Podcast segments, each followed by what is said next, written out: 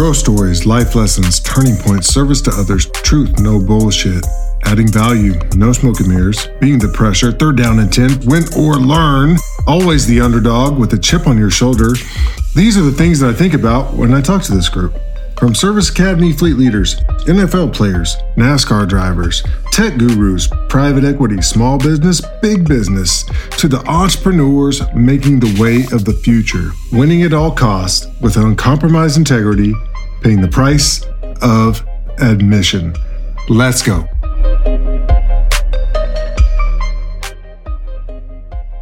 All right, Jordan Young, Navy football um, senior year of 07, right? Um, class of 08. 08 Call sign yep. Shaboy. Jordan Young, everybody. Originally from uh, Zanesville, Ohio, born and raised. Um, currently living in Annapolis, uh, a P8 NFO, uh, for those that don't know, a naval flight officer by trade. Um, you know, his career path went from P3s um, for for my class, I think P3 Orion. Uh, that's like the only one of the biggest birds that I actually remember from back in the day is yep. was that one, and uh, now to Jacksonville, Florida. After that, from P3s to P8s and Jacks to Whidbey Island, Washington, uh, and now you're back in Naptown. Um, now spending most of your time with keeping up with the family and smoking meats smoking smoking meats, man. It's uh it's it's good good for the heart, not not good for the waistline. well, what's your favorite one to smoke? Well, well, one favorite to smoke, and then two best to eat. Uh all right. So I'll I'll pull out this prop here in a second. I, I don't have these slick AirPods like all these uh, all these you know Gen Zers and uh, and all that. I got I got wires here, so I got to actually like deal with them. Um, by far and away, the most fun to smoke is brisket. I mean that's brisket. that's the most work, the most uh, I would say process intensive but the outcome is just ridiculous. I mean, that's that's what that's what everyone that you read, you know, the Franklin barbecues and you know the big time Texas barbecue guys that you know talk about like how tough and like pretty shitty like that piece of meat is. But then like you put 12 to 14 hours of tender love and care into it and it's the most, you know, juicy, you know, tender, uh, you know, nice bark and smoke flavored piece of meat that you're going to get. So that is by far and away the best uh, the best one to cook. Hold on, I gotta get, I gotta show you this. You'll you'll appreciate this. Yeah, it sounds like a good story too. So I'll be I'll be putting on 05 hopefully this fall, and uh, they frocked nice. me early as as brisket brisket commander. brisket commander, nice. Yeah. Earned earned that one in Whidbey Island during uh, during COVID, uh, the Matt Pittman Meat Church guys have all this like brisket commander stuff. It's pretty funny, and some of the dudes bought me that out there. Um, awesome. So that's the most fun to smoke. The best one to eat, though, if you're willing to spend the money, is the whole beef tenderloin. Like nothing, nothing even comes close to how good that is, and it's funny because it's the easiest one to smoke. You literally trim it, season it, put it on there, and just let it go for two, maybe three hours, and it's just yeah. perfect. So, well, you'll have to share that recipe with the rest of us so we can. Uh, oh yeah, try and grab a piece of that because if that's what you're into and that's what you're digging and that's the easiest and it's the shortest time frame, then we want to know how to do that like tomorrow. Yeah, we can make we can make that happen. Costs a little nice. costs a little bit more, but I I, I trust my uh, my brotherhood boys are, are doing just fine and can can afford a few of the finer things in life when they need to. So, no doubt. All right, uh, memories. Got a few memories. You ready? Uh, Bobby Doyle. He said you were the radio guy in the locker room. Before there was a sound system, there was a a Jordan Young boombox above your your locker, right? That's a fact. Yep. Gotcha. Yep. And that kind of like, you know, set the stage for for a few things of what you do. Um, another one was your your party favor was C4 pre workout. I, I'm I'm assuming that also came from uh, from Bobby, so that's that's Yeah, a good sure. that's a good one. Yeah. Uh, so I I can't take credit for the C4. I can't, and I also I truly I can't I can't take credit for the boombox either because what started that is when before you guys actually you may have taken a visit before the were you did you take a visit before the locker room got redone? Like, did you see it Um, when it was in like shambles? No no. Okay. All right. So the locker room used to be like half the size and it was just straight wood lockers, like like old school, like just wood. Nothing special, nothing. And there were just straight rows.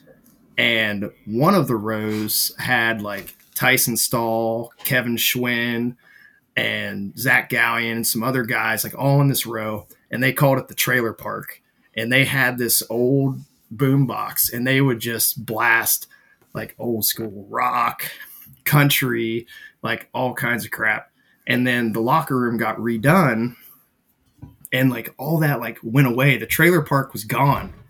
Mm. and then there was a huge boom box that got brought in at some point.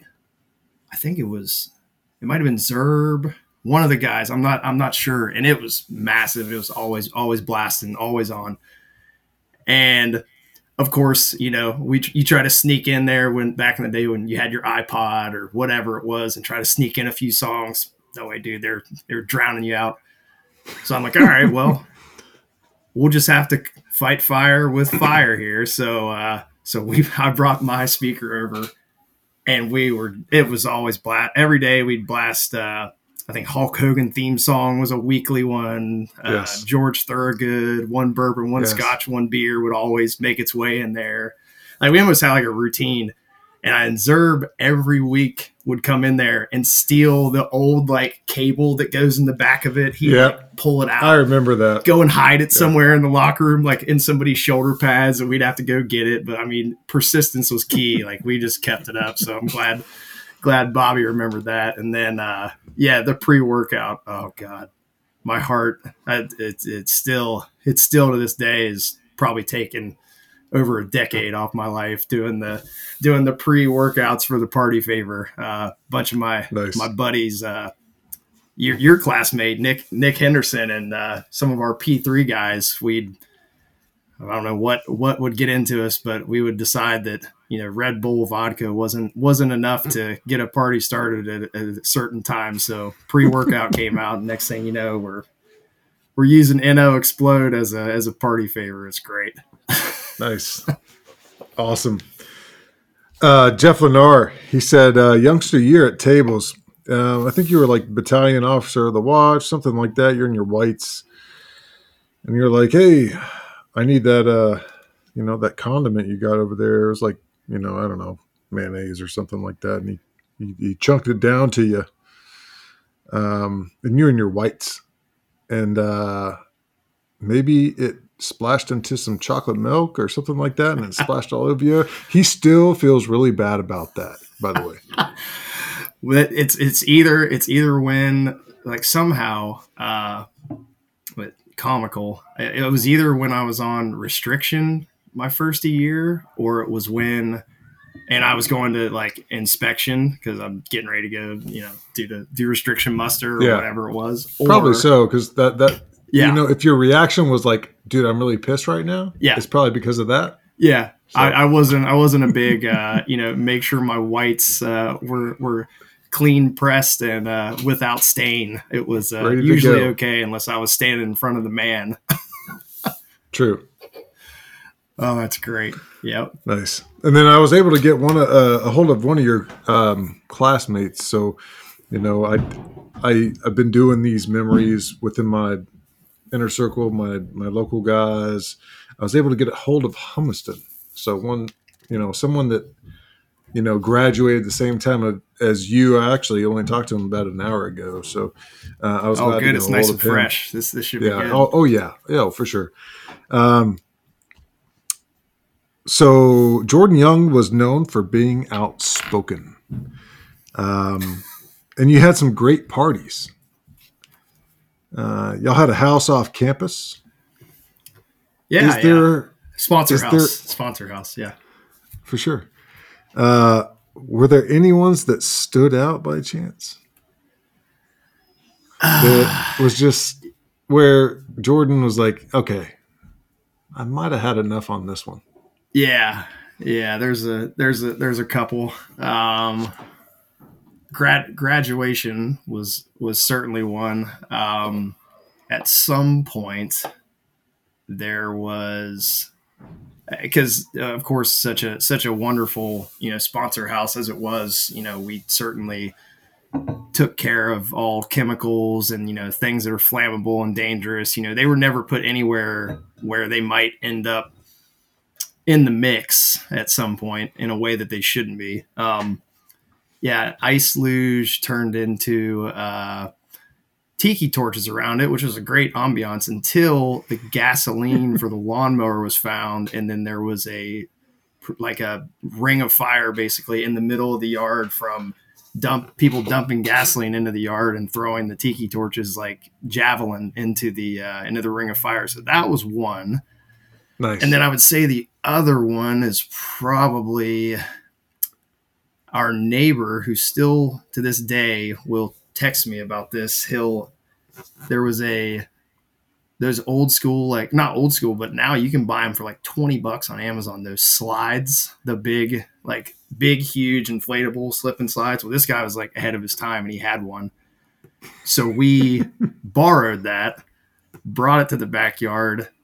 Uh, didn't feel that water was you know was well enough to to make that thing slip and slide. So bubbles dish soap oil everything under the sun ended up on that thing and it it turned into quite a burner. So i'm, nice. I'm assuming it was one of those two that the hummy may have uh, may have alluded well, to in the past. well there was there was one other thing you know he he definitely mentioned that you were very particular about cleaning up. Like hey we're gonna have a good time but at the end of the day we have to clean this mess up, make it better than what we found it.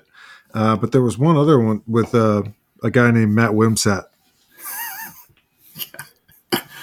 yep. Wimmy Wimmy didn't necessarily always abide by uh, by all those rules, unfortunately. Yeah, Anyways, uh, maybe there's some holes in the wall on that one, but we'll keep on moving. Yeah, right. yeah, he wouldn't, he wouldn't, he wasn't thrilled about uh about about clean cleaning, cleaning up, up. and uh, instead yeah. of cleaning up, he he he cleaned a hole straight through the wall. So that was uh that was that was solidly ending our uh, security deposit on the on the spot. So uh, yeah, yeah, kudos nice. kudos to Matt. Hope he's well out there. For sure, need to get him on here too. All right, Definitely. last one. Uh, and it's a sprint football memory because I coach sprint football too. Yeah, man. Uh, and I know you and uh, you know Humiston did the same thing. And uh, how was you uh, your relationship with Major Jenkins, who was the head football coach with sprint football at the time? How'd that go? Oh man. Um, first of all, love Major Jenkins. Um, I would not be where I am today without him. Love him to death. So uh, that's awesome. first and foremost. But he and I had very, very much a tumultuous uh, love hate relationship because he would he, like there were things that I would say where he was like deep down like laughing his ass off and like like loving it. And he would tell you about it for sure.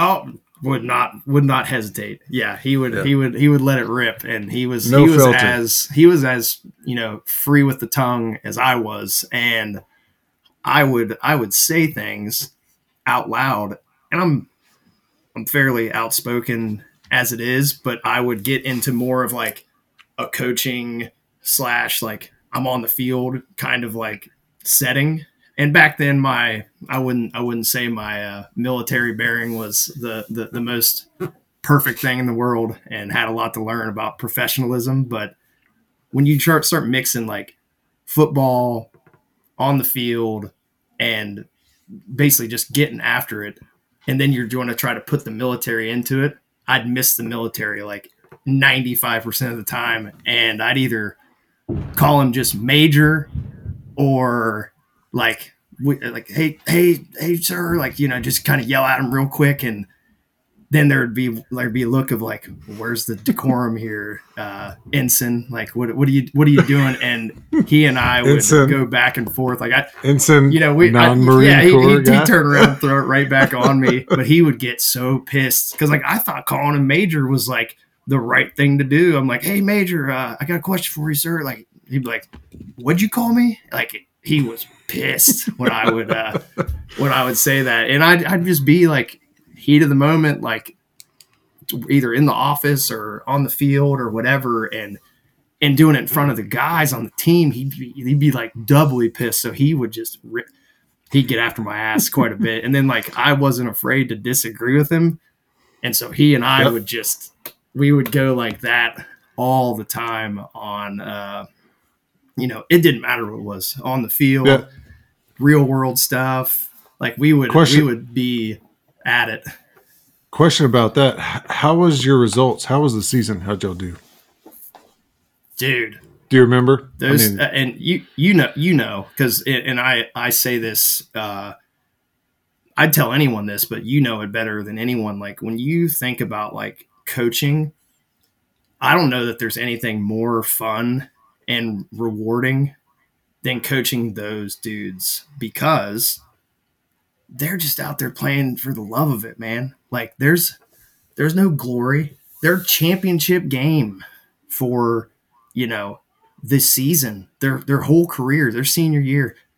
There's 150 asses in the seats in maybe maybe Navy Marine Corps Memorial Stadium if they didn't have like an event there. Like those dudes are out there to just play ball those guys kicked ass, man. I'm talking that that defensive team, James Campbell, Brian Smith, uh, who am I forgetting? Jared or Jared Tate was on offense, but uh Nabazna on defense and yep. uh those and Tyler Hawkins, like dude, those cats got after it and they played so goddamn hard. And I we loved it too on defense because they were just heads and shoulders better than the offensive guys. It was so funny. We'd have them doing yeah. up downs 7,000 times in practice. Like they'd crush the offense. We'd have them do a good like five or 10 up downs just for good measure and go and kill the offense again. And they ate it up, dude. They loved it. Mike Nolan, those yeah. guys got after good it. Guy. Man. It was awesome. No doubt. Yeah. The reason love, I brought that up was dudes. the uh, the whole disagreeable um, you know, thing between coaches at a certain level, disagreeable things between people, peers at a at a certain level brings out the best.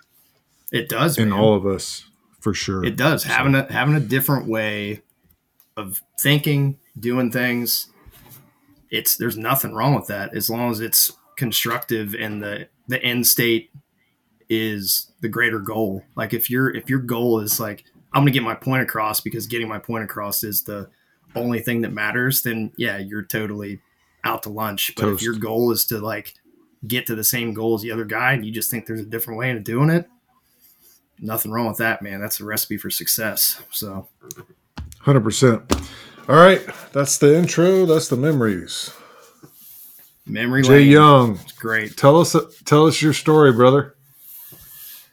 Yeah, um so I, you know, in in talking to you about doing this and you know, kind of kind of doing my my homework, if you will, gone back and like listened to a lot of the a lot of the podcasts over the last few months. And dude, I didn't realize it when I like every time I go in, there's like five more. I'm like, damn, dude, there's like 25 of these. I'm not. I got to catch up. I'm way off.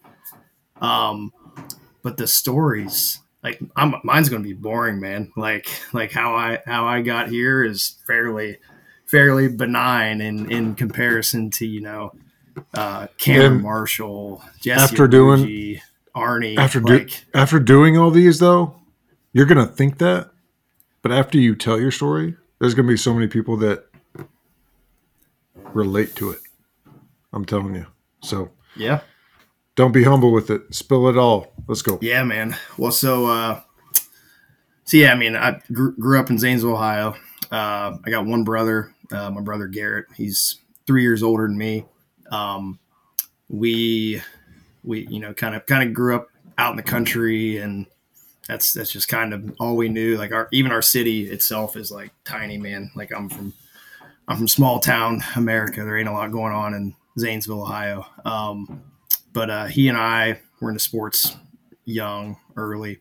Uh, you know my my dad um, didn't didn't go to college didn't go to college to play sports you know but had a work ethic and instilled a lot in us that you know that was uh, if we wanted to play and we wanted to pursue it like he was going to support us 110% and that was amazing and awesome because i you know i look back at what time and sacrifice my parents did to like make sure we got where we needed to be and did what we needed to do like it, it's it's amazing. I mean i got two kids now and i'm like god bless i can't even make it to i can't even get these kids over to like play soccer behind the school down the street and like they had us at 37,000 things so i definitely got my work cut out for me. But uh anyway we we both played uh football baseball basketball.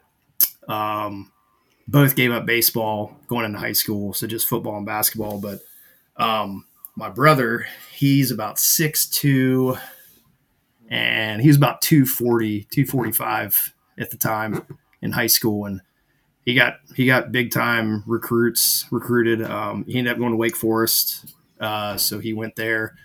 And that kind of like showed me like dude if you know you go and work and you know get after it you can do maybe do the same. And uh, so he uh, he went to Wake Forest, and I kind of followed uh, in the football basketball thing behind him.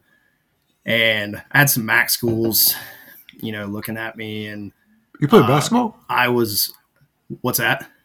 You played basketball? Yeah, ask ask some of the dudes about about playing basketball. Uh, right, whenever whenever you get them on, I'm trying to trying to think good good guys to ask. Uh, definitely Hummy, Joey Taylor, uh, Shun, any any of those dudes, ask them ask them about playing playing some ball. They uh, all right, will do. Yeah, that'll, that'll keep that'll going. Be, uh, be a good one. Um, but yeah, so uh, you know, I was blessed a little bit more that I had more better. I had better grades than my brother did. Um, now he went to Wake Forest, so I mean that doesn't mean that he was a dummy, but like I had four O's and you know the straight A's or whatever. It just it wasn't high school wasn't super difficult for me. So like between the grades and you know the football, that had a lot of Ivy League, uh, one double A, MAC schools. They're like, well, this kid's got grades and he can play. So, you know, we're we're going to get kind of a little bit of both here. He's not going to fail out, and we can kind of get him probably some academic money too. And then uh, junior year, I started getting the, you know, more mail and kind of all the normal stuff. Like things start to heat up a little bit. People started coming to school, trying to, you know, recruit me here or there. And then Monken showed up. So Monken's who recruited me. Nice. And I'm I'm like a bunch of dudes. I don't even know what the hell the Naval Academy is. I'd never even laid eyes on the Army Navy game in 2000. Yeah two, three, whatever. Same here. Whatever time it was. And he's like, Jordan. I mean, he he's giving me the pitch, and I'll tell anyone this to this day, like thoughts on Monken, you know, aside. Uh the dude could pitch. He pitched good. Uh, and he he would remember every damn thing about you, everything about your family, you know, your girlfriend at the time, I mean, just crazy shit and he'd he'd he'd do all the things that he needed to do to be like a salesman. So like you, I mean, he was he was on top of his game. So he he was recruiting me pretty hard, and I'd say after two visits, I think he uh, and he knew my grades and everything. So he uh, he offered me early in my junior year after coming to see me like twice, and it was it was pretty much done at that point. I had uh, I talked and thought about Miami of Ohio, but that was really the only one I really thought about. Ohio University was in the mix too, but dude, like that was that's like going to your I, I don't know what whatever the closest like state college or whatever is to, to, you at yeah. your hometown and all your friends are going there. That's what I would have been doing. And it didn't really interest me. Like once I figured out what Navy was and what was, uh, you know, the opportunities were and everything that went along with it, I was like, yeah, I'm not really interested in going to high school. How'd you figure that out for college? I had to just when you figured one, out what know, Navy was, what what was the the thing that clicked there? Uh, I'd say two two things. One one was just like literally doing research. Like didn't know anything about it, but then just kind of reading up on school. You know what what opportunities were afterwards, and then like my parents, like I said, made a lot of time for us, and so we drove over to Annapolis for a spring game and did that. And uh, that kind of like opened my eyes like, holy crap. Like, and of course, came the most perfect time. Like, you go to Annapolis in late April, you know, early May. Weather was gorgeous. Downtown was just bustling. Time. Mids are out in their whites you know girls everywhere like i mean just all the all the things that you like get there yeah. and you, you hear about it's it happened out in their whites without any chocolate milk spilled on them yeah skip Sounds the good. skip the king hall uh the king hall punch sports drink on their on their whites yeah yeah that was it's good um but yeah like i mean so just kind of doing some of my own research and then like actually going to a game was like what solidified it which luckily for me it was going to a game when they were on the upswing. So like this was Candeto's second year at quarterback, yeah. and dudes were playing ball. They're playing good. I mean, they were crushed. I forget who they played. They crushed them by like forty. Um, and then the mids are going bonkers. Like the stadium was live. I mean, that was when things were like just back on the upswing. So people weren't at, at halftime rolling out to go tailgate. Like they, the, sta- the stadium was pretty raucous. So at that point, it was like, yeah, this is a no brainer. We're, we're going here. So, um, nice. So yeah, that was, that was pretty much, pretty much the minute I knew between, you know, just kind of understanding what the place was and then getting to a game and just seeing all that happening, yeah, it was it was a no brainer at that point. Awesome. So you made the decision. You went. How'd it go? Yep. Uh, so so uh, it's funny. I had a conversation last spring. I I went into uh, I went into like one of the recruiting weekends. Some somebody canceled and I happened to live down the street. So it was like, yeah, give him, give him a call. Cause there's, there's no way that, uh, that the folklore of, of Jay Young is needed in the, uh, in the tail in the recruiting rooms to get somebody to sign on the dotted line. But I was talking to one of the kids and they're like, yeah, they want me to go to Naps, uh, versus coming direct. And Monken actually asked me to go to Naps. And I told him no, no way, no chance. Wouldn't even consider it. And I'm like, if you're trying to make me do it, I'll go somewhere else then. I'm not coming. Uh, and I told the family that that was asking as a kid from Westlake. And I'm like, honestly, man, if uh, I could have talked to that kid, you know, 15 years ago, I may have been singing a different tune because nice. I could have used another year at Naps. Yeah, I had that. Uh, I had that question written down. If you could go back and tell your uh, you know, junior yeah. self to do something different, what would you do? Sounds like you just answered that.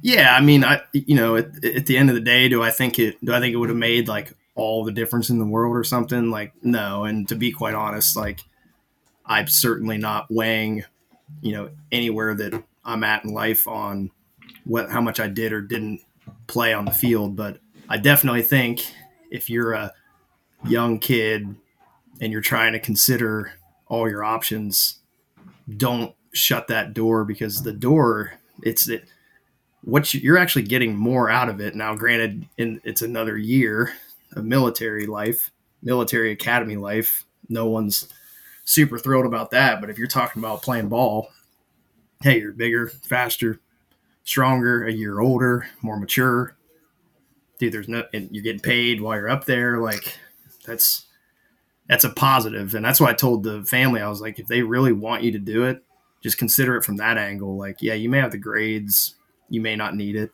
from that perspective, but like, you know, if you want to come in more mature and have a little better chance to play some ball, like it's a good move to make. So yeah, and you'll um, form some good bonds with some other people that are going through the same suck that you're going through. So, yep.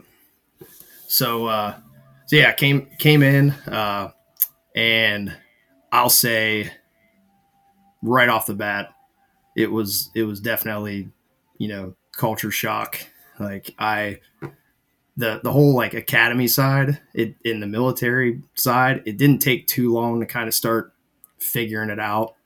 Like it was it was a pain in the ass to begin with, but once you kind of understood understood the game, understood what you need to do, you can work through it. Football wise though, uh definitely didn't one I didn't expect to be playing outside thought I was going to be playing inside. Never played outside in my life, and I was woefully unprepared for that. And and not to mention, uh, there like the history of outside linebackers from basically 02 until like my senior year, like five of the best athletes to ever come through the defensive side of the ball, like complete studs. Eddie Carthan, Lane Jackson, you know, Reggie Seely, Tid, Mahoney, like you got dudes who were just studs and knew everything in and out. I don't like those dudes were unbelievable. And like it was awesome like playing with them, watching them doing what they're doing, but I was never going to supplant or even come close to touching any of those dudes. They're they're unbelievable. Um, but I'll, I'll, I'll never forget one day in practice, and I think it was I think it was versus Reggie, which of course you know I'm I'm totally totally skilled to to match up with Reggie in anything. Like for God's sakes, the dude's a dude's unbelievable. Uh, they put us in. It was like Pascal, and I think I lined up directly on on Reggie in the in the slot. Dude, he was gone in 10 yards past me before like I'd even like figured out what the hell was going on. Like that dude was just gone. And I'm like, what? I'm like, who am I even covering? I don't cover people. I haven't covered a soul in in pass pro, like in, in like one on one, a slot. Like, what are we talking about here? And Reggie was gone, man. Like it, it yeah. wasn't even it wasn't even close. Uh, so Reggie was, and Zerb Reggie and Zerb had a knack for doing that.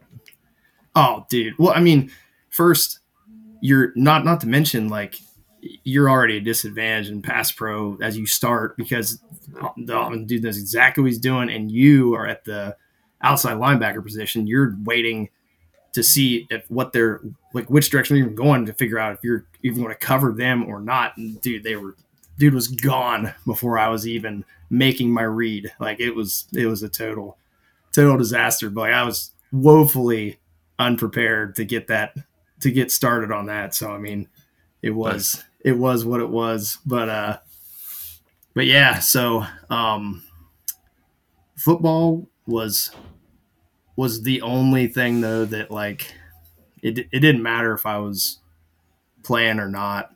Like stuff in the hall, it was just that was just the day to day noise. Like it's what you had to do. It's part of the mix. But like I wasn't spending hours and hours up there to other than doing my work, doing what I had to do military wise and keeping up with classes like just wasn't wasn't something where and I mean probably the same for you guys like you're not spending the bulk of your time there the bulk of your time spent in Ricketts so yep. prioritize your your, uh, your, your needs, right? So as you prioritize the the things that are important, um, how do I have to spend my time? Yep.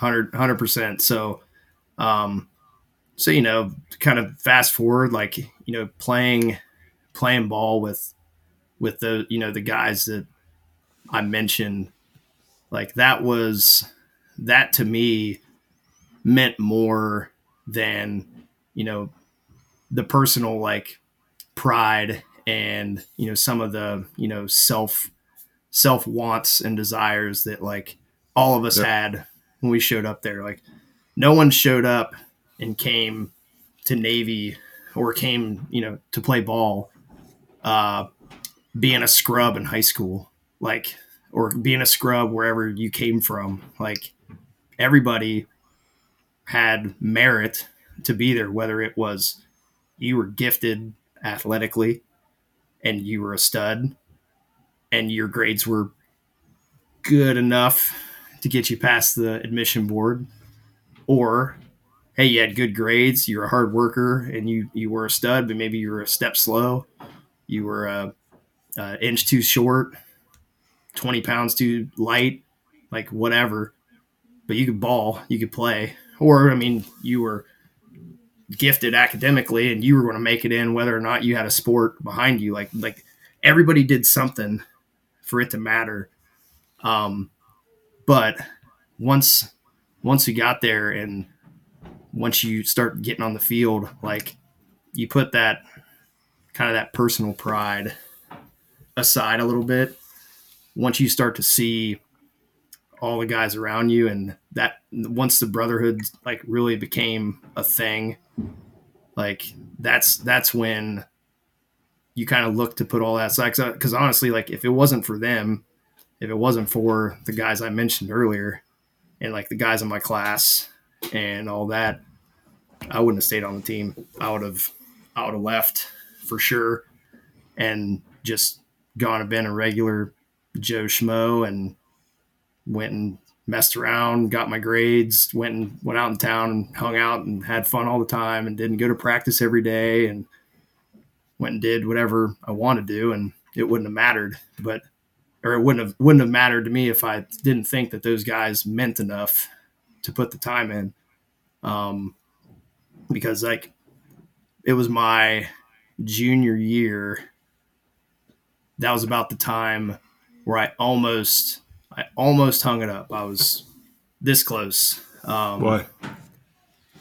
I uh, so really, I I didn't ever love. Like I said, I I never loved being, you know, at the position I was in, and then I was going into the Army Navy game, and I don't know what, like, no idea. I literally have no clue what took place or what happened. Um, because I was a scout teamer, like d- like day to day, there ain't much different. Like you're doing scout team, you're working out, you go to meetings from time to time, rinse and repeat. You do whatever. Like I wasn't, I wasn't out playing snaps, so I mean it was pretty much the same daily grind. Um, like two weeks before Army Navy, or not even two weeks. It was the week of Army Navy actually. Um, position coach pulled me aside and like was pissed at me. And I'm like, Keith? What, what, we what we met? Our boy, yeah, it was it was old old Keith Jones. Yeah, and he was pissed. He's like, imagine that. You know what? Why aren't you out there doing whatever on scout team. Like, I don't know what you're talking about. And I don't know what the issue here is. like, I'm going out, I'm doing everything in the reps I'm supposed to take, and I'm over here and Colton's rotating whoever he wants to rotate through on certain things. He's, he's, like doing whatever. Like, I don't know what, what you're even talking about. He goes off and like super pissed. And I and I don't even understand what it's coming from or where is that.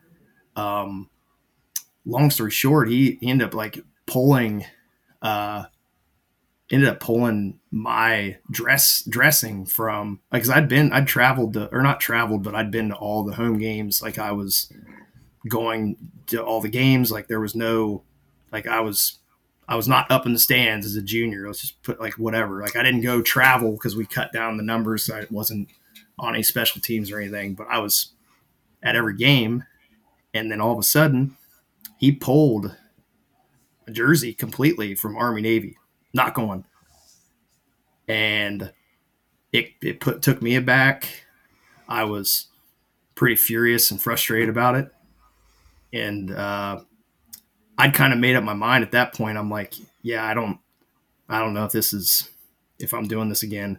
And uh, ended up dressing and getting pulled to the bowl game.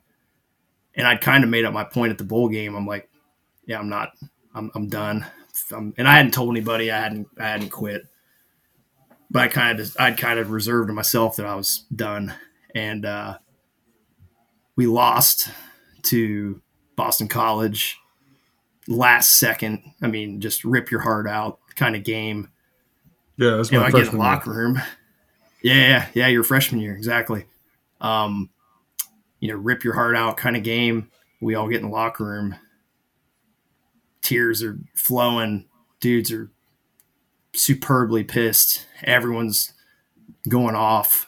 Like just I mean, just you know, broken. Like guys are just broken after that game, as anyone would be. Like, dude, we played lights out football against probably one of the best quarterbacks in the country at the time.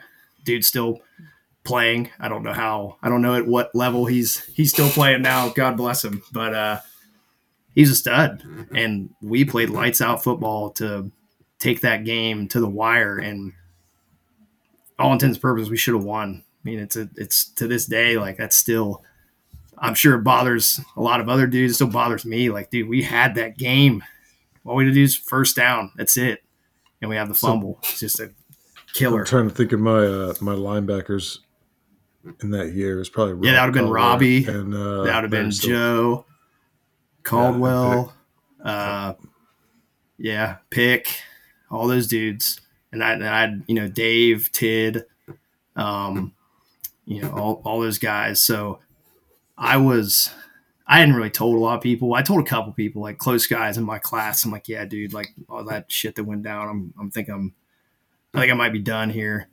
And after that game, I had no less than a dozen dudes that I hadn't even told, hadn't even talked to. So obviously it had been discussed to a degree amongst other people.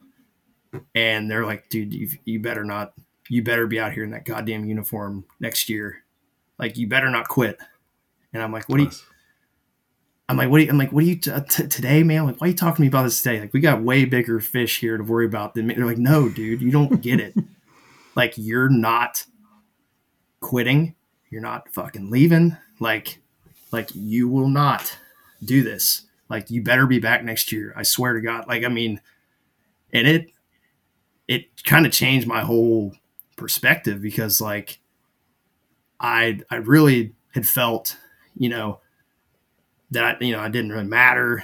I got you know part of the team, part with you know friends with all the guys, whatever, but didn't really think it bothered anyone whether I was there, or not there, whatever. And like that was a complete 180 on what the brotherhood is and what it means. Like, I don't care if you're the captain and four year starter or if you're four year bench warmer that didn't play a down until his last Army Navy game, which is this dude right here.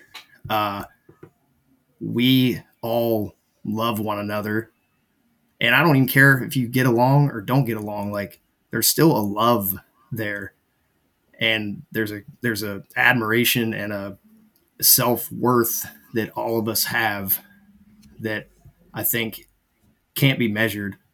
And you know that was that was apparent to me at that point, and that totally changed my mindset on everything. Um, and that led me led me to kind of change my my mindset when I went into spring ball, and I didn't really like. I, I knew there wasn't going to be some miraculous change where like all of a sudden I was starting. Like I didn't care. I was more so like I want to I'm going to support the team and I want to do what I can do. And PJ called me in at the end of spring, and God bless, God bless Coach Jones. I'll I'll share I'll share this story because I I think it matters, especially to like younger guys that are there now, especially in the world of the transfer portal and all this shit. Man, it's crazy. Yeah. Yeah, uh, you know, we can talk about that later, but um, there was a discussion with at the end of spring ball. It was like, hey, you know, I just I don't I don't you know you're a senior, you're not playing a lot. Like, you know, if you want to transfer to another school, um, you know, I'll support you and we'll we'll support you any way you can. And I looked at him. I swear I had to look at him like it was the stupidest person I'd ever talked to in my life because I'm like, I'm a senior here. Like, I'm about to graduate, dude. You think I give a rat's ass about going to D2, you know, umpty squat school and hey. playing one year of college football? Like, is that, are you seriously like that, like blinders on? Like, I, I have hey, to, I have to Jones, ask you. Guess what? Um, we will 100% support your transfer to a different school. Coach Jones. yes, I'll support. I'll support that, and uh, definitely did when it when it I finally think, occurred. But I think it's uh it's no secret. I mean, I'm not trying no. to like stir the pot here, but no, God bless him. Um, but yeah, we'll you know we, will save that we'll save that for another another podcast. But you know, it, the end of the day in spring ball, P, PJ was like, he was like, hey man, like, you know, you're you're, you're probably not going to play. He's like, I, he's like, I don't. He's like, what what what are you doing here on the team? And I'm like, I, I know I'm not going to play. I'm like, and I'm completely content with that. I was like, I'm going to be on scout team. I'm going to give you a good look every day. I'm going to show up to practice. Uh, I've not been in trouble since I've been here. Never had an act board. Like you don't even know I exist, other than I take up a fucking locker here. So uh, I don't think there's anything to talk about. I'm I'm I'm going to continue doing what I'm supposed to do in the hall, and I'm not going to get you guys in a snaff. And we're gonna we're gonna carry on. And he was like, okay. He's like, if you're good with that, I'm good with that. So yep, good with that. So fast forward to the fall, and I'd already already made my brain up that I wasn't going to do what happened the year prior and mess around with you know the, the craziness that that was on the scout team stuff. So I went to uh, I went to uh, Robbie and I went to Coach Green and I went to PJ Robbie Caldwell, and I was like, "Hey, you guys need a tight end look every week, right?" Yeah, I said, "Done." I'm like, "Let everybody else do whatever they're doing on scout team." I'm like, "I don't need to do that shit." I was like, "Just go line me up at tight end every week. I'll do it." I was like, "Because that's that's half the offenses we were playing." I was like, line me up there. I was like, I'll do all that shit. Doesn't matter. And I went to PJ. I was like, hey, I'm not asking for much. I was like, I'm gonna go do this for y'all every day. And I like I'm not asked for anything. I was like, all I all I want is like you just to consider that I'm doing that. I'm gonna take a sacrifice for everybody else and I'm gonna do it. And he's like, Yep. He was like, I he's like, I respect you coming to me and talking to me about it. He was like, This makes complete sense. He was like, Let's do it. And from that nice. point forward, dude, like it was just a total, total mindset shift. Like I said, from from quitting to like, what can I do to make us better every single day? And at the end of the day, like doing it because I love these dudes that I'm around. I, it ain't it ain't about the coaches. Like I respect most of them. True. But it's about these dudes, and I'm gonna bust my ass to help these dudes out and make us the best we can be. And at the end of the day, like I'm going to keep doing it to what? Get one play versus Army at the end of the year. Sounds good, man. Like, let's do it. Sign me up. So that was kind of the kind of the end of it where I was like, hey, you know, I'm not asking for much. And PJ, he he rewarded it. Like he took me on the road for every game. You know, I was there when we beat Notre Dame. Like God, that was, I mean, you, you know, that was one of the most unbelievable experiences of I'd say our lives like doing that. I mean, you guys did it twice. It's unreal. Uh, but you know, he took care of me after that. And that's kind of where, where I saw it is like, dude, it ain't about who's how many snaps you play or what you're doing on the team. It's what are you doing to support your brothers and what are you doing to make your brothers better? And if if you can look yourself in the mirror and you know feel comfortable with what you did and you know giving it giving it all that all that you got, that's all you got to measure up to, man. Nice. I like it. Um, so after the uh, the Navy football thing, you moved on. You went and you graduated. What'd you do after that? Yeah, so uh, I had a few few mentors at the academy, and uh, like I, I knew for certain, million percent certain, was not going to be Marine Corps. That was that was already uh, already washed out of me from from the minute I got to the academy. That was that was a done deal. Thank you, Major Jenkins. no, no slights to Major Jenkins, but uh, just knew I wasn't wasn't going to be. I mean, look at my hair, dude. There's no there's no way I wasn't going to make it. Wasn't happening. Well, you had plenty of it. so yeah, I mean, good. hey, it's it's holding. Knock on knock on wood, but uh, but yeah, that it just wasn't going to happen. So, oh God bless you're you're hanging on though. You still got some there. You got you got what three kids or two kids? I got three. See, Hanging by hair. I'm whole. Yeah, I'm at two. That's why I still have a little. But yeah, um, but no, like I, I had a few mentors, and basically it, it, it came down to I was either I was either going to swell it, you know, five and dive in in my mind, or you know do something else. And uh, Commander Geisen was uh, pretty big influence on me. I, I was lucky enough to have him. I, I didn't realize how stupid I was at the time, but I had to do trucker math because whatever those entrance exams were that you took in what was it uh, in King Hall or wherever the hell we were doing, I don't know. But uh, didn't do well enough, so I was in trucker math, the one you had to go to five days a week, and I had him as my teacher. Ended up having him for every math class until I, you know, was done having to take math and go on to my major. And he flew, and like he started off every Friday with like Sea Story Friday, and dude, it was the best. Like he would tell, he'd tell stories about you know flying and you know, you know, har- harrowing shit. I mean, you know, almost dying, you know, th- with malfunctions in the plane and losing the carrier, not able to find it, and all kinds of stuff. But uh, and then he'd talk about port calls and liberty visits and you know all the shenanigans that aviators end up getting into. And I'm like, yeah, I could do this. I could do the SWO thing, or I go do something different. So I took the ASTB, got the scores, and decided I was like, yeah, I'm gonna be NFO. Let's go do that. So uh, went to Pensacola, did the did the flight school thing after coaching sprint, which was awesome. Um, but then uh, got to the end of that, and they uh, and I did okay. I did fine. Like I, I could have went jets or whatever I kind of wanted to do, and I want to go fly P threes. Um, one, I kind of thought the mission was kind of cool, but then the other part, I'm, I'm not gonna lie, no one's no one's no one's foolish enough to believe that someone was just so intrigued with uh, P threes and P eights that they just loved flying that plane. No, you're land based, dude. Like I'm, I'm not like duh. Yeah, I think I want to go try that. So uh, some some yeah. strategic thought processes put into that one. hey, critical critical thinking. It's important. Like choose your rate, choose your fate. I think they say that a bazillion Problem- times. Like, hey, Problem solvers rule the world. So you just solved your right. big problem right there, buddy.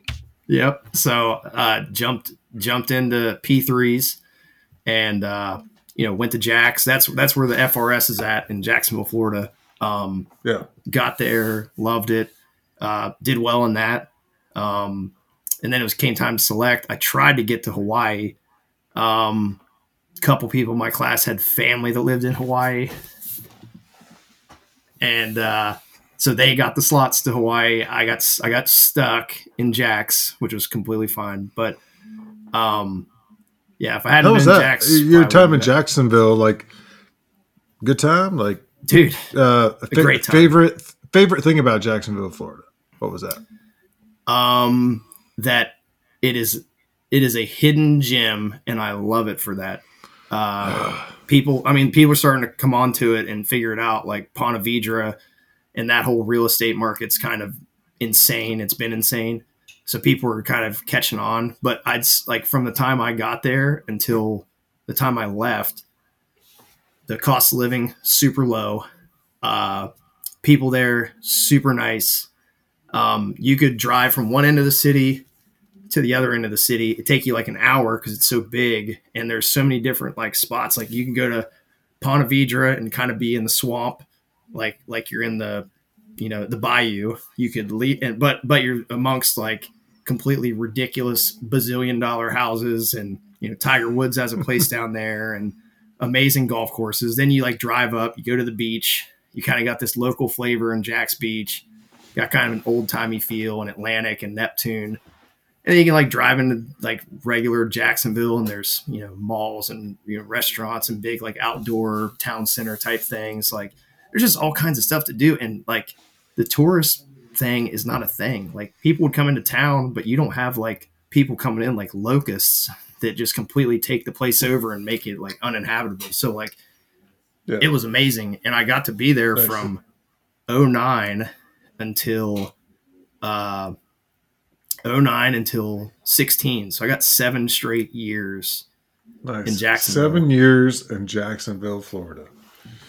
Yeah, it was. I should have been. A, it was unbelievable. I got a P three or you know, pilot or NFL. Oh wait, I failed the test. So go ahead with your math. wait, wait, a minute. You wait. A minute, you took the test and we failed it. Yeah, what, what happened here? Who was not giving you instruction? What happened? I, I didn't get any instruction. I just took the test and I failed it. I was like, all right, I guess I'm screwed. I'll go Marine Corps. That ship, that ship. Well, you, they tell you you got to take it the first time and don't even like read a book. Like, don't do anything. Yeah. Just go and take it and see how it goes. And I think the first time I took well. it, I got like, I got like all threes and a four, and I think you needed all fours to get it.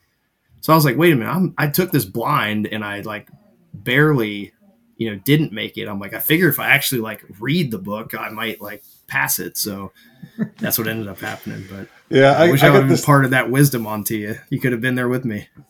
For sure. I got this thing down in my heart that uh, makes me want to like live in Jacksonville, Florida. So with that, that's why I asked. Uh, I could we can't I could I could sell you on that on another another podcast, I'm sure. But uh I, yeah, for sure. dude, it's I love it down there. We we still own a house in Jax Beach um that's been I, like this is the, I mean this is the fun part of the Navy. I'll get to it in my story, but uh, yeah, bought the house and expecting to go back there, and when you start expecting things in the, with the Navy, they they tend to tell you things otherwise. So that's what ended up yeah. happening. But um, sure. yeah, it's great, man. And so like we we spent, I did my first tour there in VP forty five, uh, P threes, two deployments. Um, saw every part of the world you could see except for the Middle East. Just just fine with uh, with that setup. Um, you know, I deployed to El Salvador, Sigonella, Italy, Djibouti, Africa. I mean, even Djibouti was pretty pretty wild. I mean, just a neat experience. Uh, so I mean, that was awesome. And then went to Japan, did a whole deployment there, and then spent like almost a month and a half, two months in Australia on that deployment. So like no no complaints whatsoever, and got to do some pretty awesome stuff. You know, do some pretty cool missions. You know, flying on top of uh, some major you know world power submarines, which was legit, and then also being in a major you know conflict when Gaddafi was uh, being overthrown. We were right there in Italy when that was happening, flying around the clock. So like that was pretty wild. Um, and that's all from nice. just hey, I, I want to be land based and fly P threes. It sounds cool, and the next thing you know, you're doing some pretty pretty awesome stuff. So, um, so I got to do that, and funny, Major Jenkins and I bumping heads. He he'd ask me when I was going down to Pensacola, like, dude, why are you flying P threes? What the what are you doing? Like, what's what's in your brain? I'm like, well, the P eight's coming and like that's going to be legit and if i get you know smart on that early like i'm to be an instructor i can fly that whatever and like he what's the difference between p3s and p8s i don't know so about uh, it's great. No, no, great question. Yeah. Uh, so about 60 years of airframe. Um, so you go from a it's a it's a lock I think it's a Lockheed and I can't uh, right now it's eluding me what the P3 airframe is, but essentially looks like a C130.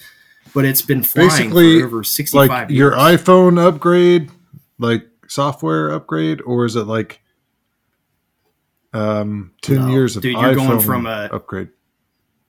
You're going from the original car phone that came in a bag with like seven cords and an antenna that was this long that went on top of your you know car to yeah. uh, a brand new iPhone 14. Um, like that's the difference. A Boeing right, so, Boeing 737 is a P8. Nice. So a uh, so, a P8 is a Ferrari. Got it. Yeah, I mean, you you just fast forwarded like 65 years into a brand new airframe and new technology and all that stuff. Like, so I was in the P3 squadron and I fin- and I was finishing up my second deployment and they could have I could have left like right at the end of it and been gone or they could have kept me and they kept me so I could do the P8 transition and go through that. It's like Major Jenkins is like he had somebody that somebody came in and talked to me that was his classmate and they're like ah the P8's pushed off on the, for this long it's not going to be a thing until this time he's like he's like you're really rolling the dice I'm like, I, I get it, but I'm pretty like I feel pretty good about this. I'm gonna I'm gonna stick with it anyway. And uh, sure enough, they extended me to stick around and fly P8s, and I ended up going from there to the F the FRS Fleet Replacement Squadron, and then flying P8s there. So I, I essentially somehow, no idea how, played it perfectly where I did the P3s and rolled right into P8 as the time would allow. So like I got beyond lucky, but uh, that rolled me into P8s, and so that then kind of put me in a spot where there weren't. I was we were the we were the third squadron to start flying P8s. So that was that was new. It was the new thing, and there's only so many of us that were even trained on it. So we kind of got to like lead from the front a little bit and nice. go out and do that so it was it was it was really cool to get to do that for the next two years and uh, or two and a half years, and then I was lucky enough to go to Dallas, which I think that was I think that was the last time I saw you before the game this fall was uh, at SMU. I think you I think yep. you were there. Um, got to go to Dallas and be in the squadron there, flying P8s and doing a pretty cool mission that we're at that we've now kind of rolled out to the entire fleet. But um, nice. that was another kind of luck of the draw thing where the timing worked out. P8s were coming online down there. They needed guys to go down there and do it.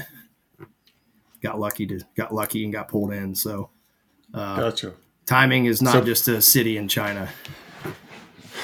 No doubt. Uh, so now you're you're in P8s. You're in a, a select group with P8s.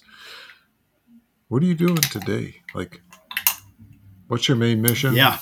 So uh, yeah, so uh, left left the flying world. Uh, pretty much flew from 2008 until 20 uh, 2021, and uh, got a got a uh, position out of my department head tour to go to the State Department and be on uh, what's called the MANPADS Task Force, which is Man Portable Air Defense Systems, shoulder fired. Yeah. I had rockets. a question written yeah. down about the MANPADS. Yeah. And I was going to ask, what does man pads mean? So, yeah. Thanks for answering that. Yeah, I you know I get I I talk too much about it to too many people, and I am in like State Department mode where I have to explain any acronym and like spell it out the first time, and then I'm allowed to say the acronym like a million times after that, just as long as I you know it's like saying with all due respect, and then you get to say whatever you want afterwards. Like you do that on the front end oh, where so frustrating. Tell them what the what the acronym is. Yeah, yeah. So, uh, but it's it's been pretty. Uh, it's been nothing that I expected, which is good, um, good and bad. Uh, you know, good in the fact that I'm doing something that's completely outside of my swim lane. Like that's it's never a bad thing. Like especially as it's part of the Navy. Like I'm still still doing my thing, still trucking along, and the Navy's got me in a job that is broadening my horizon a lot further than it was. So I mean that's that's a win. Yeah. And then uh, you know the world itself has uh, thrown plenty of curveballs to all of us in the last uh, the last four years. Um, not you know you talk talk about the pandemic till you're blue in the face, but more importantly, like the geopolitical stuff, you know, Afghanistan, Ukraine, that's all been in the last like 18 months. I mean, with all the other crazy shit that's going on in the world, but those two have been like at the forefront. And so we've, I've, I would say I've been kind of thrust in the middle of a lot more uh, than I ever bargained for walking into the job, uh, talking to the guys that have had it before me. Like these, these two incidents have made things just completely on a different level than I had expected. So, uh, you know, you, you, you, take the punches and you roll with them and you, you make it happen. So, but it's been, it's been pretty wild and we've been fairly busy uh, over the last uh, 12 to 15 months since all this has gone down. So, when you say out of your swim lane, what do you think of? Yeah, I mean, I like not flying, not talking, you know, aviation, not not even dealing with Navy people. Like, dude, I'm not. Gotcha. I don't talk to anyone that's you know in DoD for the most part. Um, I'm gotcha. working with, um, you know, other State Department employees. Um, I'm working with partner nations. Um, I'm working with, uh, you know, other other groups that have similar interests that are, are you know not U.S. government. Um, so like that's completely out of my swim lane. Like I've I've spent gotcha. you know 13, 14 years just flying, and now I'm doing something that has absolutely nothing to do with that. It has to do with people. Yeah. So I mean that part I'm okay with, but all the other stuff that goes along with that is not the same. For sure. So when you encounter that that that change that um, hey i'm used to flying and now i'm doing this new thing that i it's not quite what i'm used to. How do you embrace that? Like how do you figure that out?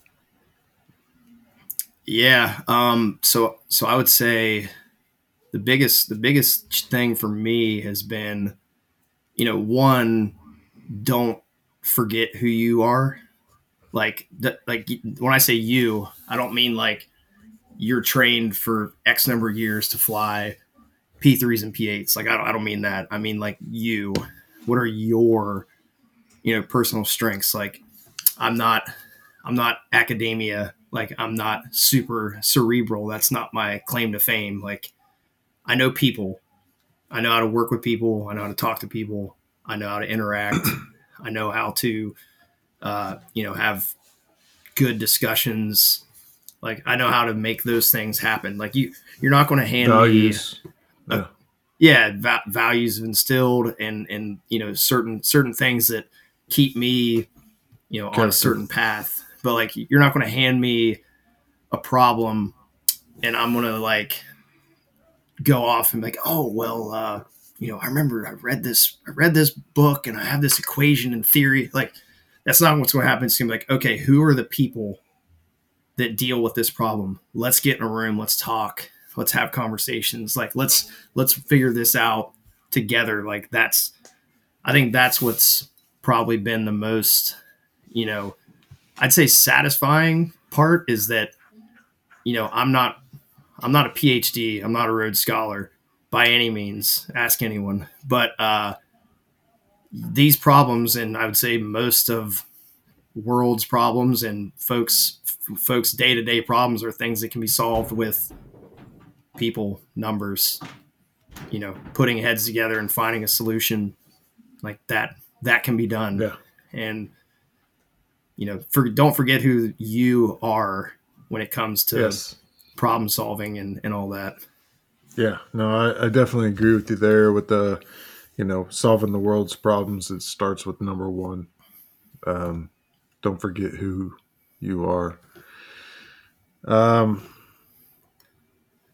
anything else on your story you want to, on where you're at today that you want to share? I, I mean, no, I mean, I, I think that, I think the interesting thing is, in what I would tell anyone that will listen is like, do what you want to do. And like, I'll, I'll, I'll say this last point, like I'll, I'll have my, my command board will be this spring. So I'll find out whether or not I did quote unquote the right things to the, in the Navy's eyes. But, uh, at the end of the day, like do what you want to do, not not what your mentor told you to do or your boss or your uh, you know your skipper whatever you know whoever that person is they're going to have recommendations for you and i don't mean stiff arm them and don't listen. Like you need to listen to folks that have the experience and take on board the lessons that they impart. They matter. But do what you want to do because at the end of the day when something goes your way or doesn't go your way if you went and did everything else that everyone else told you to do and it and you didn't get a result that you wanted to have, who do you have to blame? You're going to sit there and point fingers at a bunch of different people. And it's like, dude, you got to look yourself in the mirror and say, were you happy doing whatever it was you're doing? Because every spot that I've ended up, luckily, and I, you know, I, I still knock on wood that I've made it this far, but like I've made a choice or there's been a decision that like you had to make that I totally took advice, but I did what I want to do. Because at the end of the day, let's say this board comes and goes this spring and I don't hear what I want to hear. I can still look in the mirror and be like, you went and did what you chose to do, and it played out the way it played out. No one else made you do anything. So you can't go pissing and moaning to somebody else that, well, you did what they told you to do and it still didn't work out for you. Like, no, like you did what you wanted. It didn't play out.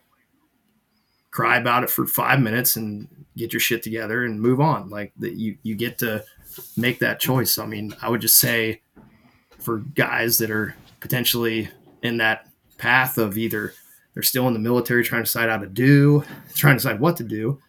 They're thinking about getting out. They're thinking about taking another job. Like at the end of the day, like use the advice, but don't let it like rule you. Like make your decisions and choose your path and when it all comes out to wash like you just you just look at yourself in the mirror and say hey i did what i wanted to do and let the cards fall where they may.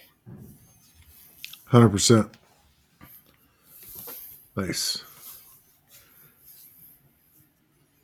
Can i start asking you some questions now? Throw the questions man. Do it. All right. Uh, do you have a good coach memory Maybe a PJ quote. I'm sure you got plenty of quotes. Oh man. So I'll uh oh, what's the best one? There's so many that I can't like I I could say them. I'm not ready to go Bobby Doyle. I'm not I'm yeah. not I'm not sure yeah, no, I'm not sure I'm ready to put put the Don't explicit content on there. But I'll I'll do one that's I'll do one that's off the map because I don't know that too many people knew this story. Uh a, a lot of people do. It's pretty funny, uh, but it's not a PJ.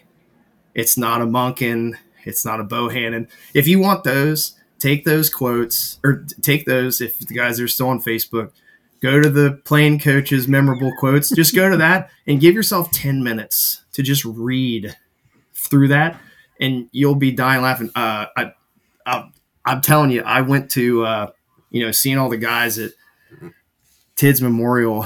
I said, and all the stories, like I'd heard most of them. I, there's still some that you hear and you're like, I didn't even hear that one. I don't remember that one. And they're so insane. I swear to you, if someone in the Brotherhood is in Hollywood and we want to put together a Netflix documentary of Navy football 03, 02 to, yeah. you know, 14, whatever, I promise you that would be killing it and it would be nice. the most entertaining thing that's ever been put out. Like have like have uh Billy Bob Sounds- Thornton playing PJ, like uh, you know, all these, you know, have uh, Sounds like the price of admission. Oh, dude, it'd be it'd be unbelievable. But uh, no, this this story is Coach Jones, our favorite. So, see, uh, spring ball junior year, yeah, junior year. No, yeah, it doesn't matter. Whatever. Spring ball coming back, fourth quarters. We are. Everybody knows how that goes. You're coming back from spring break, dead, absolutely dying. You could smell the, the the cheap tequila on the field. The the vomit is everywhere. Uh, you know, just it's just may, mayhem. And I'm going to fly back. We went on a cruise to somewhere in the Bahamas, and I think we flew out of Panama.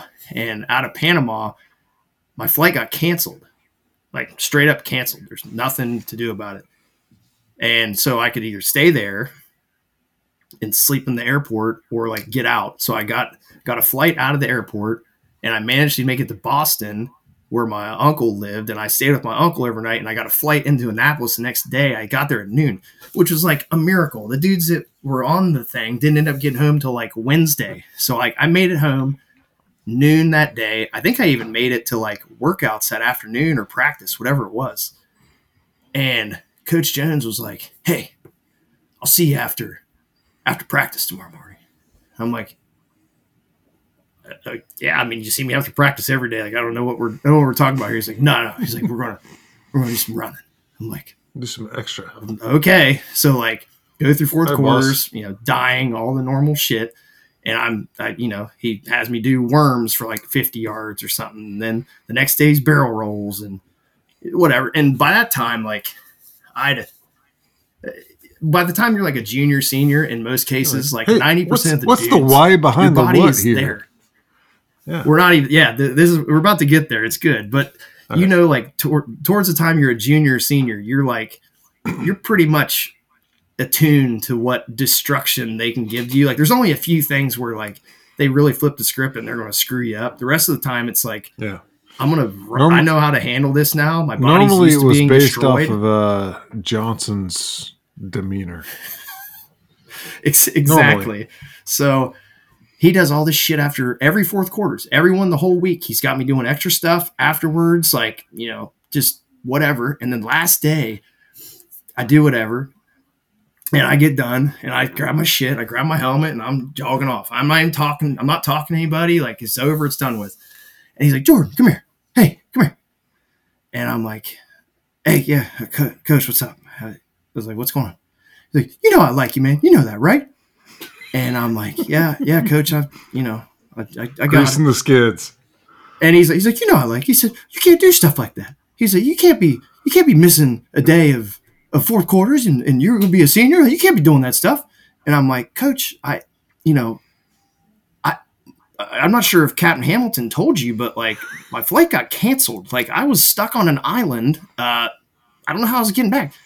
And he's like, well, I just, he said, you could have, you could have done a bunch of different things. He said, you could have been flying back on Saturday, and when you, You flew back Saturday, he said, he's like, if a that, if that got canceled, you could have just gotten, you could have just gotten a car and driven back. And I was like, All right. Are you going to reimburse like, me for I- that? I'm like, did you? Uh, I'm like, hang on. I was like, I said I was in Panama, and I can drive back from there. And he's like, yeah. And I'm like, "Uh, oh, okay, coach. Whatever you say. I'm like, you're right. I should have made. I should have scheduled my flight for Saturday. And when that flight got canceled, I could have just rented a car and driven back from Panama. You're right. That's my fault.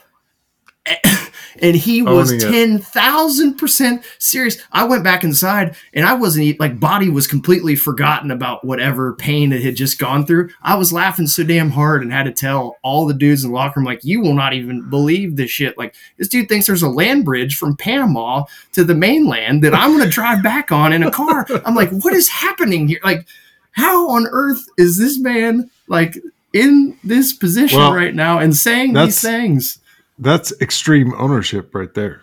it, yeah, I had to. I, I asked him like I had to like dig deep and really understand what he was saying, and I I got it hundred percent. So uh, apparently there's a land bridge to drive back through from Panama. Like, you know, I, I learn you learn something every day. So uh, that's a that's a that's a coach's story that I don't think is uh, as prevalent as most of PJ's quotes. So I'll, I'll, throw that one out there. Nice, that was a really good one. Um, I've I've done a lot of uh, conversations with folks, and I said, "Hey, how's the transition when you're getting out? Uh, you're staying in. What keeps you staying in?" Well, uh, two things. One, I would say job satisfaction up to this point has always been there. Um, dude, flying's fun, man. And and flying P3s and P8s in my community like is even fun even more fun. Like I I'm not not taking anything away from the pointy nose guys or helos or anything else, but like every one of us can say it, but like I look at the group of dudes that I've I've come to be really good friends with and like I put them on a list and like we all go hang out and go do stuff. And I could mix those dudes in with any one of us, you know, brotherhood dudes, like and we no one miss a beat. They're all great dudes and they're just they're cut from the same cloth. Now, not brotherhood, I'm not I don't mean that, but I'm just saying like those kind of dudes, those kind of good dudes that you know you always want to be around. So like that well, job satisfaction and then people you're around.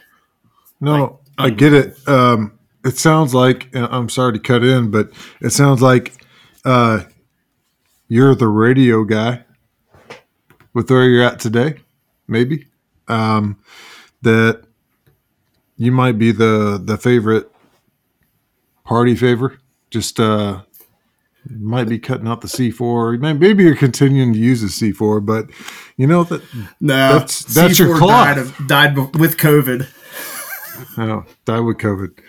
Um, but yeah, I mean, like that's where we're going with this, and I think that um, you're building your own community, right? And, yeah, and that's really awesome. So, sorry to cut in. You can keep. No, going. no, you're you're you're 100 percent correct. And I mean, like I've I've brought those dudes in with us. Like I mean, the the Army Navy tailgates, you know, that you know started with you know mostly ex football guys and you know other athletes and stuff, and like you know more people come in. Like those dudes mix right in with them, and it's you know it's like never missed a beat. But you know, I'd say job satisfaction and the people I work with day to day is a win. Um, and then I mean, not not going to lie, like the the Navy, the Academy, the whole service has been good to me. Uh, you know, I've I'm not saying I agree with everything, but I mean, is there anything that you do or you love or you you you you know invest time in that always works out 100% in your favor and nothing yeah, ever no goes wrong? No, yeah, it's, you, it's you got to like find that. the so, beauty in all things, right? So Yep. Sounds like you're fine. So I've been, you know, I've been lucky to to you know have have some bounces go my way, and I'm still here, still doing what I want to do, and you know, hey, I'm going to ride it to 20 years and see see what happens, and if if the Navy wants me doing more than I'm doing now, then maybe it takes me past 20. If the Navy doesn't, then hey, I'm gonna I'm gonna start the networking here in about two years then and start planning planning the exit at, at 20 but but yeah i mean that's that's kind of what's that's kind of what keeps me keeps me there is you know if i didn't enjoy what i was doing i wouldn't still be doing it. So nice all right let's get real um i talked to kevin campbell about a week ago and uh, a guy named tyler tidwell broke his helmet um we haven't gone deep there yet, but you were close to Tid. Tell us more about that. Yeah, and you know, I'll I'll use I'll use the fact I, I I don't even know to say that I'm I'm qualified, if you will, to fully do Tid justice. Like we certainly played the same position. I looked up to him. I mean, as as I'm sure a lot of a lot of guys did. Um, you know, Tid's one of the first yeah, dudes I, I met at the at the position. Uh, he's he's one of the first dudes that you know I kind of you know saw doing his thing on the field, and I mean he was he was larger than life, dude. I mean there's no there's no way there's no other way to describe him other than he literally was larger than life. Um, and I I hate the fact that for most of us, there's only a lens that we saw. There's only one lens really that a lot of us saw Tid through. I didn't I didn't keep I didn't keep in close contact, super close contact with Tid uh, after he after he graduated. You know, went on to serve, and you know I, I only crossed paths with him maybe two or three times after that. But um, I would say that the lens that we all saw him through was on the football field, which was an amazing lens and amazing not just because of what he was able to do and how good he was, but like his motor, his work ethic, the way he carried himself, like things that us at the time as like you know 18 19 yeah. 20 year old dudes like that shit wasn't at the forefront in most cases but so like you look my, back on it now and like it was a thousand percent um evident and i'll i'll i'll i'll tell you you should you should pull zach gallion on here and have him tell you his tid story on how zach is still where he is today i'm not going to spoil it so i'll let i'll let you I'll let you cover that in a later date. But he just did things different, man. And yeah. we didn't even really notice that. We just noticed how sick of an outside linebacker he was and how tough of a dude he was and just how badass of a guy he was. Yeah. Dude, he he went uh, you know, went went to his funeral as I mentioned earlier, you know, diagnosed with ALS, which is just uh, like there, there was no time during that whole the whole ordeal from the minute I found out he was diagnosed with ALS where I'm like him? What like huh? Like dude me? Like some some schmuck like th- like not tid come on man. Like seriously like this is this is insanity that we're even saying this right now and going to his funeral and hearing the stories and understanding the other lens lenses plural of tid was just unbelievable. The man the man was a scholar. Like i'm talking reading like tolstoy like great theologians like like academia like all kinds of just next level thinking that dude, I couldn't even pick one of those books up and read the foreword on it, like, and understand what the hell I was doing. He was not only reading it, he was writing his own interpretations of what they meant to this day life. And, I, I'm going to inject. Yeah. I don't know Tid. I never knew him like at all. And me as a plebe, and I'm looking up at Tid, and he was always like, 100% on the money with what his intentions were for the day. Like whatever extracurricular thing that was going on, he was like, I don't care what that thing is. I'm interested in what I'm focused on. So yeah. Yep. I hear you. And that and that's and that's a fact. Like I mean, I, you know, he did i'm sure did he did he go out and you know have fun too of course he did like i've, I've done it with him but it was his own way but it was his own thing and i just going and just peeling back the onion a little bit more and understanding that and then peeling back what kind of family man he was and what kind of marine he was and what kind of leader he was like dude honestly we we we got shortchanged. I don't know how that's possible, but we were his teammate, we were his brother. I promise you, that is the least interesting part about the man.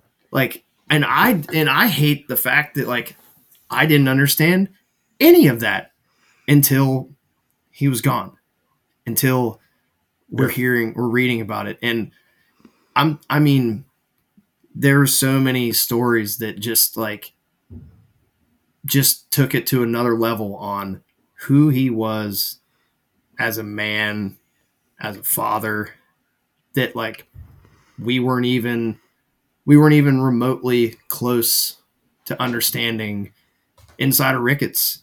Like, no way. It, it like that was a part of him. That was him. He certainly identified and was the brotherhood.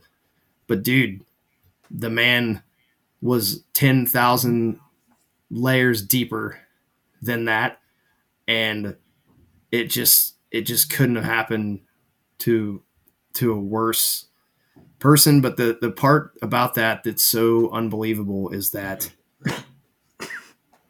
he it was it was made known multiple times. He never once said why me.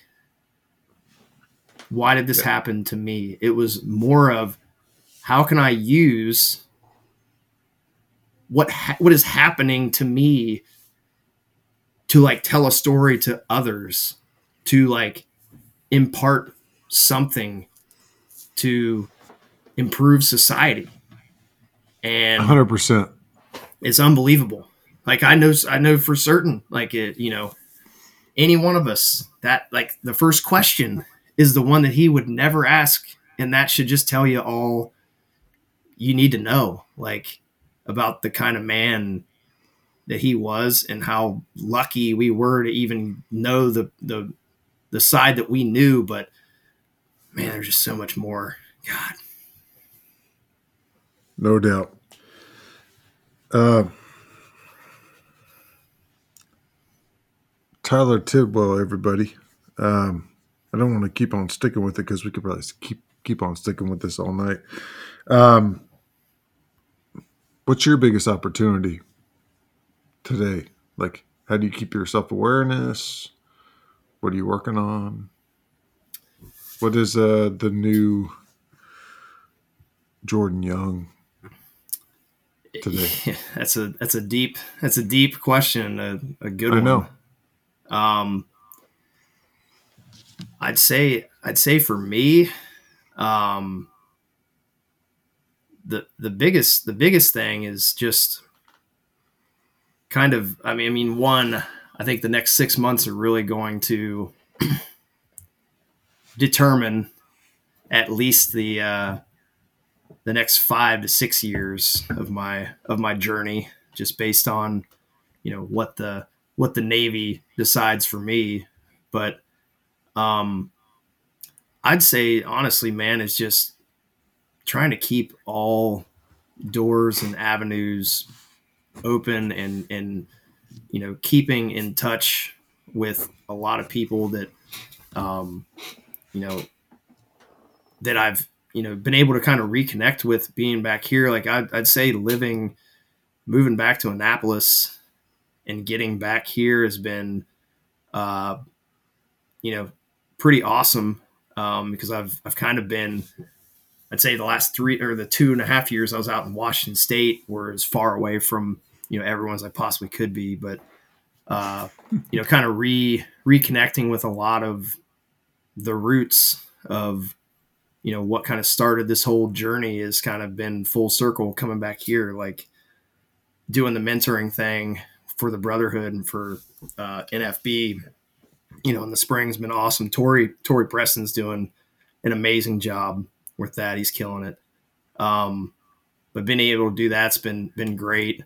Kind of reconnecting with you know folks that you know, my mentor, Commander Geisen, like they live down the road from us here. So, you know, bringing our kids to see them and like all that's been, been awesome. But just kind of keeping the relationships going because honestly, man, like, I, like I said earlier, you, I'm, I'm not a, I'm not a scholar here. I'm not a, I'm not a PhD. I'm a people person and keeping up with people and being, being A people person's and- more valuable than a PhD.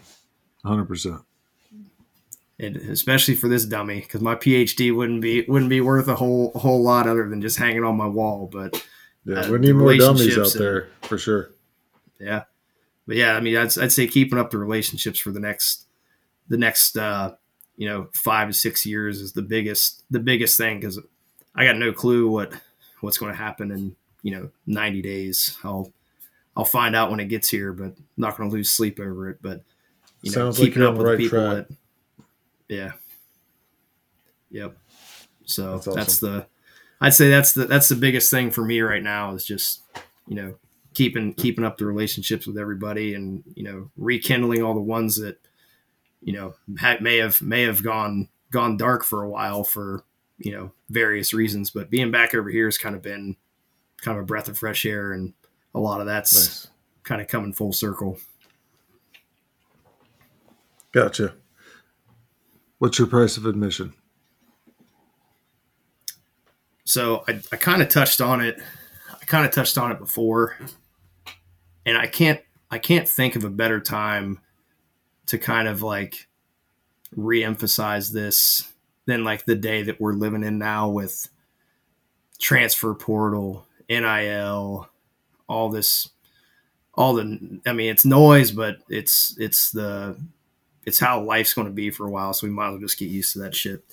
Um but the first one is like you know you break down what what is price of admission and it's you know a cost to enter in my opinion everybody that that comes into ricketts everyone that puts on the jersey the shoulder pads they all paid a cost to get there whether it was you know they busted their ass to be as good as they are to make it to where they're at they busted their ass in school they busted their ass in the community. Hey, they may have came from a background that they just to get out of that background was the cost enough to get to where they're at. But now you're here and it's time to enter the brotherhood. And I don't want to see and I don't want to know that that price has gone down. No one wants to have a commodity or own something or be a part of something where the price of it is watered down, cheaper, easier to obtain, you know, uh, membership by association. No way, dude. Like you did pay a cost to enter and that should be taken into account.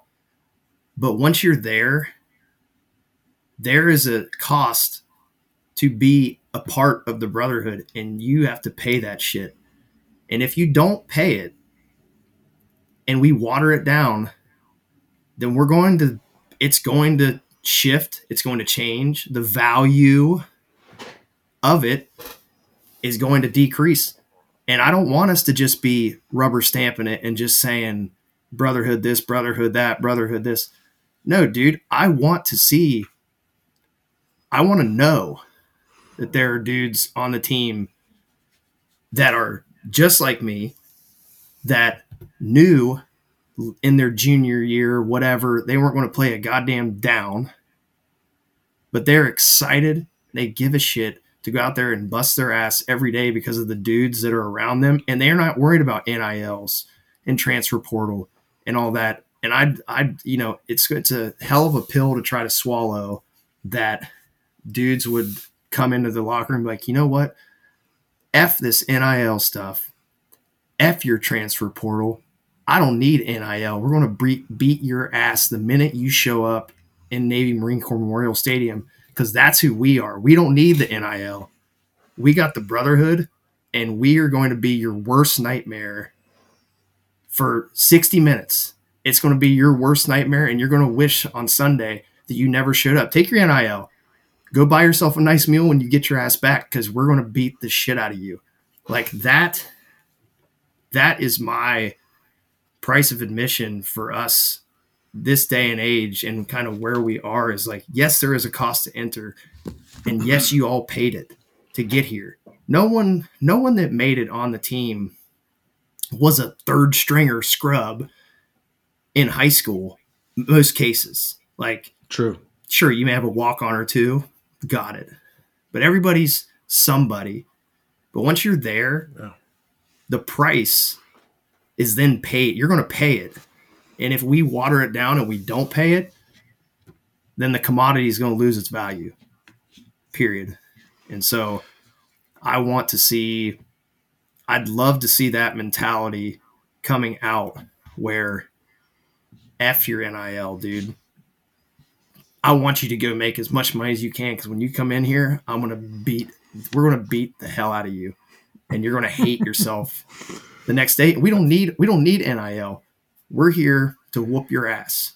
That's it. And that's that's why we're here is because of that. So, we're here to uh, build your character. Um, I had a podcast with a guy named Clint Bruce a few weeks ago, maybe a couple months ago. He said, I love to go where I don't know.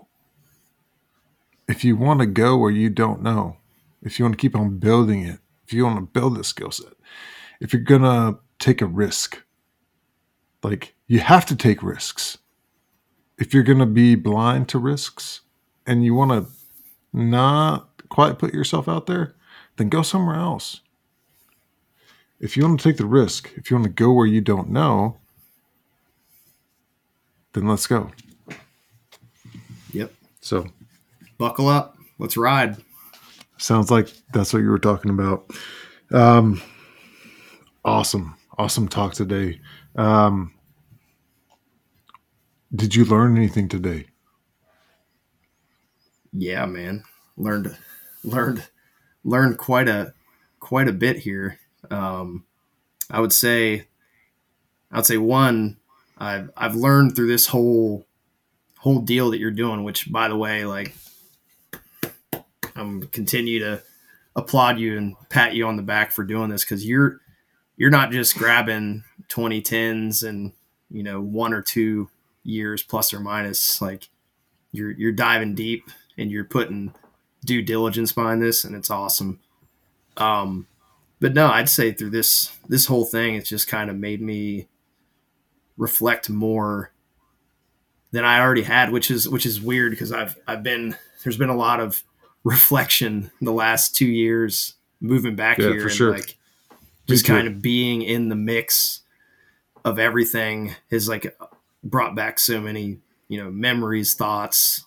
And then like as things are happening in front of us like in broad daylight it's like you know coaching changes all that shit like it, it makes you think about it even more. But like going through this process it kind of made me really like walk back to some you know not just ricketts memories but just like what all this what all this means and breaking it down and defining it because uh, you know i'm fairly active with the brotherhood and I I just want I want everyone to have the same I would I would what's the word what's the word I'm looking for? The same vigor the same you know tenacity. frustration slash like like just everything. Like have have the internal you know you know fire about the brotherhood because all of us would not be anywhere that we are today without it and you cannot tell me,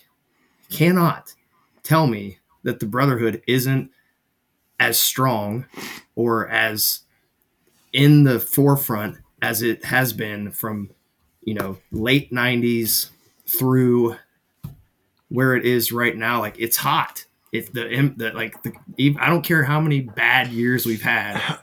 How do you the embers are still burning and they're hot. They're white hot.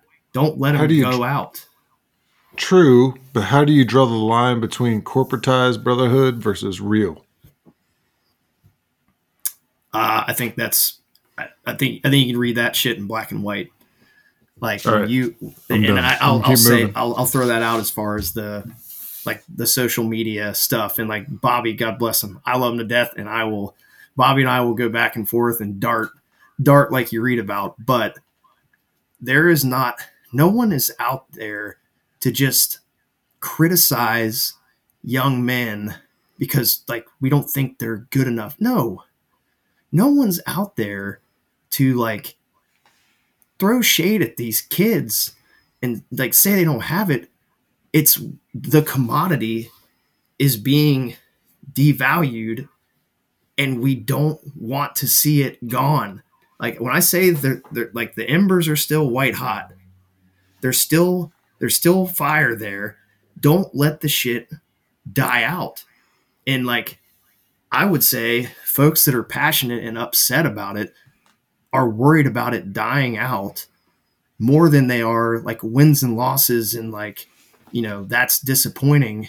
It's that if this shit dies out we all know how hard it is to burn it up or to get it going again. And that's what i don't want to see. Like i don't i don't begrudge anyone because their record was x y or z. I just don't want to see what we all value and what we all think is so important become what you just said a rubber stamp where we put it on a t-shirt or we put it on a patch and we hand it around and you're just automatically in it. Like dude the like the cost the price that we paid and i, I say we because i can only i can only talk about what i know and what you know and that what we experience. But like dude the things that we did in practices in conditioning. And I don't even know, I don't even want to call it conditioning, dude. Like that shit didn't even like that didn't have just, a merit. I half just, of them on I just extended field. my knee and it popped. yes, like, we're good. Like yeah, there's there's cringes and cracks that are just everywhere. And dude, it wasn't uh, for a that didn't make you have a better football move or a swim move on Saturday to get past a defender or a, a offensive lineman, bro. That shit just made you tougher nails that it didn't matter what they were throwing at you, you were going to be tougher than them in every stake of the game because of the insanity of shit that we did. And I'm not saying that all of that is what needs to happen every day and that's the only recipe for success and PJ saying the wildest shit known to man that made oh yeah you know, great Bob blush over on the sidelines every day. Uh, I don't mean that that's the only way to succeed, but I do mean that that is the type of shit that forged all of the guys that you're having on these podcasts and you were talking to about this and why they're so passionate. I don't want to see that passion get substituted in for a membership card and a patch. A shit. I mean, Tough. hey, I don't know if you watch Yellowstone, but it needs to be about like that tough times make good times. Soft times make rough times. And uh, you got a couple kids now. Riley, four years old. Luke, three. So you got a couple yeah. kids. You got Riley, four years old. Luke, three. And you got a uh, a killer mom name Caitlin? Let me let me let me tell you. Uh, to put up with me for the better part of 11 years 12 years yeah yeah she's she's uh she's pretty much a badass because i've i've i've uh i would say i'm not i'm not easy easy to deal with i'm not easy to live with and i'm I'm certain I'm not easy to love. So uh, having yeah. uh, having done so for as long as she has, and having two children that are uh, very much cut from dad's cloth is uh, yeah. even more even more point that impatient. Got it. Badass number one. Yeah, no 100%. doubt. I have to ask and, and the reason why I end all these podcasts with uh, "Tell the family I say hello" is because we are a uh, a cloth that is very difficult, and I think the uh, support system is is very important uh, because it's really hard. So I, I tell um, you, man, like it's it's crazy. A lot, you know, most most of the guys, you know, that you've you've probably interviewed, and I'm not not saying anyone's journey is easier than the other, but the the military spouse is an, an animal all its own. Throw in military spouse of brotherhood, and it's it's even more it's even more insanity and uh, yeah, the fact Yeah. the fact that, that that she does it without without having uh, near as many gray hairs as I do, or uh, or Especially for near as many the- curse words as I do. Yeah, especially for the radio guy, the favorite party guy with C4 pre workout, and uh, Major Jenkins, favorite sprint football coach. So Love Major Um, Jenkins. Sorry, I love Major. I love Major. the Major. That's right. All right. right, brother. No, I appreciate your time tonight. I uh, appreciate the story. It was awesome. Um, tell the family I said hello, and uh, oh, such a good talk. So we'll do, man. I, I appreciate you uh, you having me on and letting me uh, letting me ramble for for as long as I did. I I literally uh, I listened to Clint's Clint Bruce's not too long ago, and I was like, is Tony even on this shit? Like like like Clint's just running a clinic right now. Like Tony Tony's like having to just make sure that he's like scrolling his mouse a little bit that the thing hasn't like turned off because Clint was just just running. I was like, I hope, I hope I can like maybe not be as good as Clint, but be Well, uh, be also I not, find like, is- completely quiet. what I find is the more I talk, the worst the response is because uh, people want to hear the audience, not the conductor. So That's true. That's a that's a good unless that's it's a good Clint Bruce because he's a badass. So That's that's true. Yeah, that's that's Yeah. definitely true. all right, dude, All right, brother. take care. Thanks, man. Take care. Just give my best to the fam. We'll do. right, Same. brother. See ya.